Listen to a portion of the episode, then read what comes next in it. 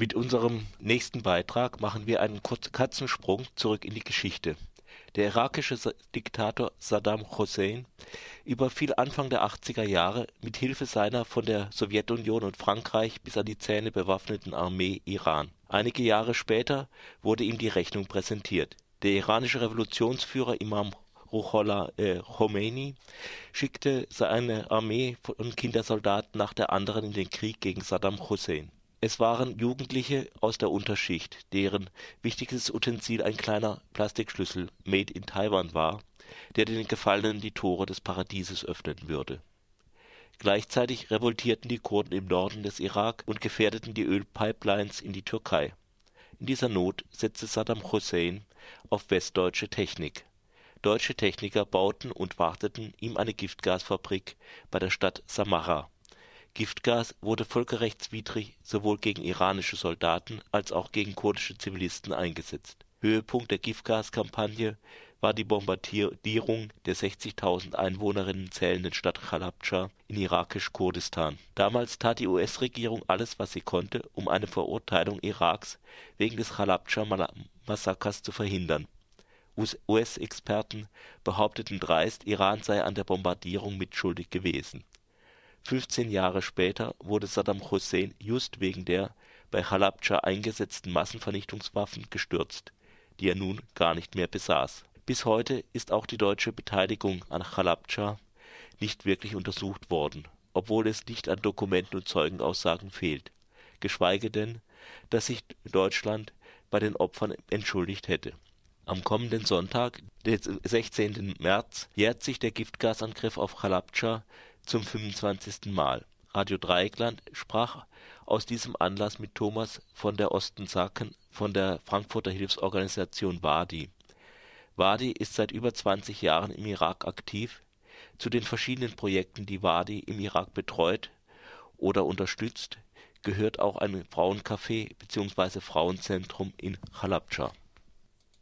Am Sonntag jährt sich äh, zum 25. Mal die äh, Bombardierung Halabschas mit Giftgas durch die irakische Armee. Was ist damals passiert? Damals befand sich ja der Irak unter Saddam Hussein noch im äh, Krieg mit dem, mit dem Iran und einer der Kriegsschauplätze war äh, der kurdisch besiedelte Nordirak. Äh, in dem zeitgleich äh, eine ganz systematische Kampagne der irakischen Armee stattfand oder beziehungsweise Saddam Hussein stattfand, diese Region systematisch zu zerstören, zu verminen und die Bevölkerung zu deportieren, um eben äh, eine, jede, jeden Ausdruck von Dissidenz sozusagen im Keim zu ersticken. Halabja war damals äh, sozusagen ganz nah an der Front und äh, iranische Truppen sind am 13. März in die Stadt eingedrungen und dann daraufhin äh, flog die irakische Luftwaffe einen Einsatz und warf ein äh, bis heute ein Giftgascocktail über der Stadt ab, von dem man bis heute nicht genau weiß, aus welchen Einzelheiten es stand. Sarin, Tabun, Vandal X. Wer diesem äh, Giftgasangriff zum Opfer fiel, war die Zivilbevölkerung, Frauen, Kinder, Männer, die äh, eines elenden Todes gestorben sind.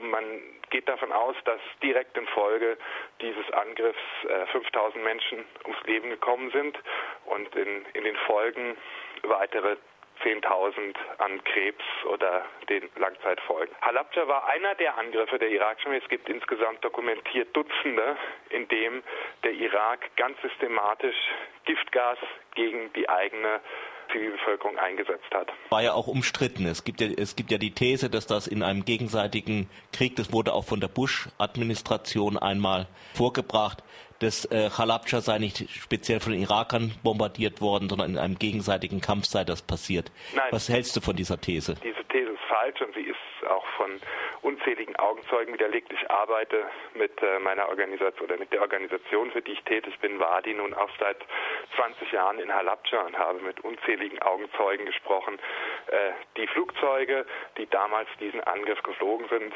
waren irakische Flugzeuge. Der Irak hat in den 80er Jahren nachweislich ähm, an unzähligen Orten Giftgas eingesetzt, sowohl gegen iranische Truppen als auch gegen die eigene kurdische Zivilbevölkerung. Giftgaseinsätze seitens Irans sind aus dieser Zeit nicht dokumentiert.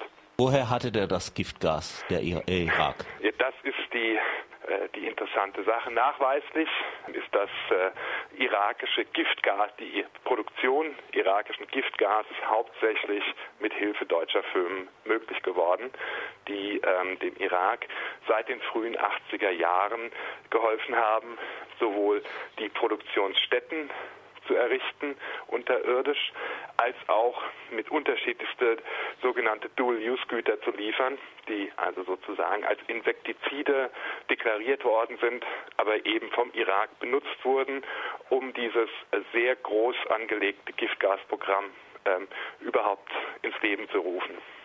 Damals hat es ja auch einen Prozess oder mehrere Prozesse darüber in Deutschland gegeben und die Manager sind freigesprochen worden mit äh, äh, aufgrund von Argumenten, wie sie hätten gedacht, es hätte, hätte sich um Kopfschmerzmittel oder sowas ähnliches gehandelt.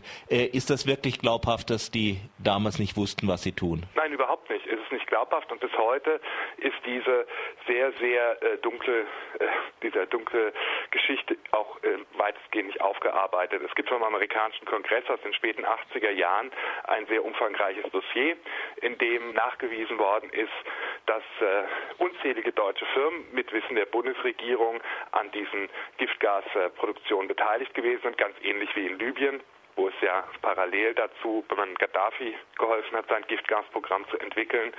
Und ähm, die äh, Untersuchungen, die in Deutschland getätigt worden sind, sind bis heute zum Teil noch nicht mal veröffentlicht. Ähm, sie wurden auch damals, 1991, ähm, erst auf massiven Druck aus Amerika sagen, getätigt. Es ist ein blinder Fleck und äh, es ist, wie gesagt, relativ leicht und auch also nachweisbar, dass diese Giftgasangriffe gegen die äh, kurdische Zivilbevölkerung ohne deutsche Hilfe und ohne deutsches Know-how so nicht möglich gewesen wären. Kannst du Namen von ein paar Firmen nennen, die da beteiligt waren? Kann ich. Also wichtig, äh, die, die Firmen, die damals im, im Rampenlicht standen, waren etwa die Firma Kolb hier aus äh, Südhessen. Im Hintergrund waren auch äh, DAX-Schwergewichte wie etwa Siemens und ähnliche beteiligt. In einer Firma in Hannover saß im Aufsichtsrat auch ein Mitarbeiter des Bundesnachrichtendienstes und die ersten ähm, größeren Aktivitäten im Irak sind äh, mit Hermes-Krediten der Bundesregierung damals abgesichert worden. Jetzt vielleicht, ich weiß nicht, wie weit belegbar, wie weit äh, spekulativ. Ging es da nur um Geschäft oder hat die deutsche Regierung äh, nicht gedacht, äh, sie hilft des Saddam Hussein den Krieg gegen Khomeini, den man halt eben auch fürchtete, nicht verliert, indem die Massen der anstürmenden äh, iranischen Jugendlichen halt mit diesem Giftgas aufgehalten werden? Das ist richtig. Ähm, der Irak war damals ja ein äh, enger Alliierter des Westens in diesem unseligen Krieg mit dem Iran. Äh, es ist äh, verboten, Giftgas oder irgendwelche Komponenten zu, zu exportieren. Und schon sehr früh äh, war deutlich, dass, ähm, dass der Irak nicht nur vorhatte, dieses Giftgas im Krieg gegen den Iran, was selbst ein Kriegsverbrechen ist, einzusetzen. Es gibt Äußerungen etwa von, von irakischen Mitarbeitern in diesem Programm, dass das Giftgas hergestellt wird, dass das Giftgas ja ein Insektizide sei, die gegen Perser, Juden und Kurden eingesetzt würden. Darf ich da mal einhaken bei den, bei den Juden? Es gab ja auch eine, einen dezidierten Antisemitismus dieses Regimes, dass dieses Jude äh, da nicht rein zufällig mit reingerutscht ist, sondern äh, kannst, kannst du kurz noch mal äh, was dazu sagen? Es war immer eines der erklärten Staatsziele des Irak unter Saddam Hussein, Israel zu vernichten.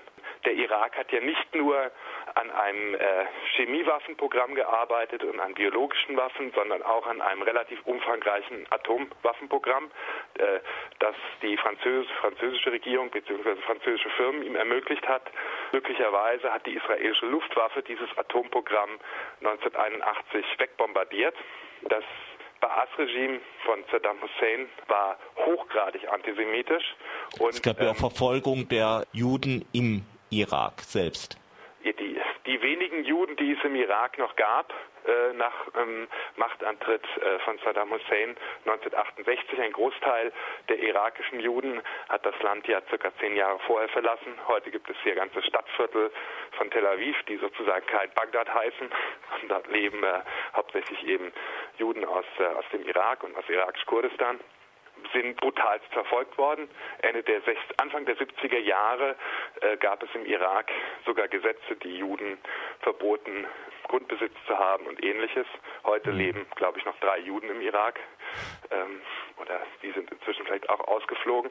Aber der Hass und die, der Krieg gegen Israel war immer eines der, der hauptideologischen also der Hauptideologien äh, dieses Baas-Regimes. Man vergisst ja heute auch gerne, vielleicht ist das im Zusammenhang auch mit den Ereignissen in Syrien interessant, dass der Gründer des Baas-Regimes, der, der, der Baas-Partei und ihrer Ideologie, Michel Aflaq, ein großer Verehrer etwa von Mussolini und Hitler gewesen ist und sich ähm, sehr viele Elemente nationalsozialistischen Denkens, des nationalsozialistischen Antisemitismus in den in dem Programm äh, der panarabischen sozialistischen Baas-Partei einfach wiedergefunden haben. Lass uns noch mal ein bisschen näher an die Gegenwart kommen. Äh, in Chalabscha hat es ja auch Kritik gegeben an der Ausbeutung des, ja, dieses Angriffs durch die, durch die Regierung, durch die Regionalregierung, in dem Sinne, dass, äh, dass für die Opfer nichts geschehen würde oder für die Bewohner von Halabja, aber dass es da ein großes Museum gibt. Das Museum wurde dann auch beschädigt. Mhm. Kannst du da was zu sagen? Sicher. Ich meine, äh, ähm, Halabja steht nun in Irakisch-Kurdistan für, also sozusagen ist, das, ist, ist der symbolische Name für diese Vernichtungskampagnen, die das äh, Saddam-Regime gegen die Kurden gefahren hat. Bis ins Jahre 2006 ist äh, aber sehr wenig äh, geschehen, ähm, um, um die Stadt wieder zu entwickeln. Die ist ja vollkommen zerstört gewesen 1988 und nach, der, nach dem Aufstand der Kurden gegen Saddam Hussein 1991 in Ansätzen wieder aufgebaut worden, dann unter radikal-islamistischen Einfluss geraten und sozusagen erst ab 2003 war es, also mit dem Sturz von des Saddam Saddam-Regimes war es möglich, diese ganze Region sozusagen aufzubauen und die Infrastruktur zu verbessern. Sie ist aber weitestgehend vernachlässigt worden und immer nur am 16. März sozusagen fand eine große, große Gedenkveranstaltung an die Opfer statt, bis im Jahr 2006 äh, das den, den Leuten von Halabja gereicht hat und sie angefangen haben, gegen diese Gedenkveranstaltung mit dem Argument zu demonstrieren, dass eben überhaupt nichts äh, geschieht in in ihrer Stadt, äh, was, was Infrastrukturmaßnahmen, Bildung, Wiederaufbau etc. anbelangt. Und äh, dann wurde das diese, dieses monströse Denkmal angezündet, was mhm. damals äh, Schockwellen durch ganz äh, irakisch-Kurdistan gebracht hat. Und seitdem ist die Situation ein wenig besser. Ähm, gerade jetzt angesichts des 25. Jahrestag hat die Zentralregierung doch einige Gelder locker gemacht für den, äh, für den Wiederaufbau Halabjas. Es ist aber ja nicht nur Halabja, sondern es sind äh, 42 andere Orte, die mit Giftgas bombardiert worden sind, die weiterhin äh, oft sehr, sehr in abgelegene Dörfer, wo extrem wenig äh, passiert. Wir haben jetzt gerade vor kurzem eine kleine Untersuchung gemacht äh, was eigentlich in diesen, in diesen Orten an auch Wiederaufbaumaßnahmen, Infrastrukturmaßnahmen geschieht. Und es ist sehr wenig. Das heißt, äh, zu Recht wird die kurdische Regionalregierung dafür kritisiert, dass sie auf der einen Seite versucht, aus diesen Ereignissen von Halabja durchaus einen gewissen, also sie, sie propagandistisch auszunutzen, aber den, den Menschen, den Überlebenden, denen, die unter den Spätfolgen leiden, äh, in keinster Weise genug Hilfe zukommen lässt. Dasselbe übrigens gilt ganz genauso für Deutschland. Es gibt seit Jahrzehnten aus Halabja die Forderung, dass Deutschland A seine Mitschuld an diesen Bombardierungen anerkennt und B sich, also sich seiner Verantwortung stellt und eben in auch einer größeren symbolischen Geste massiv zum Wiederaufbau von dieser Stadt beiträgt.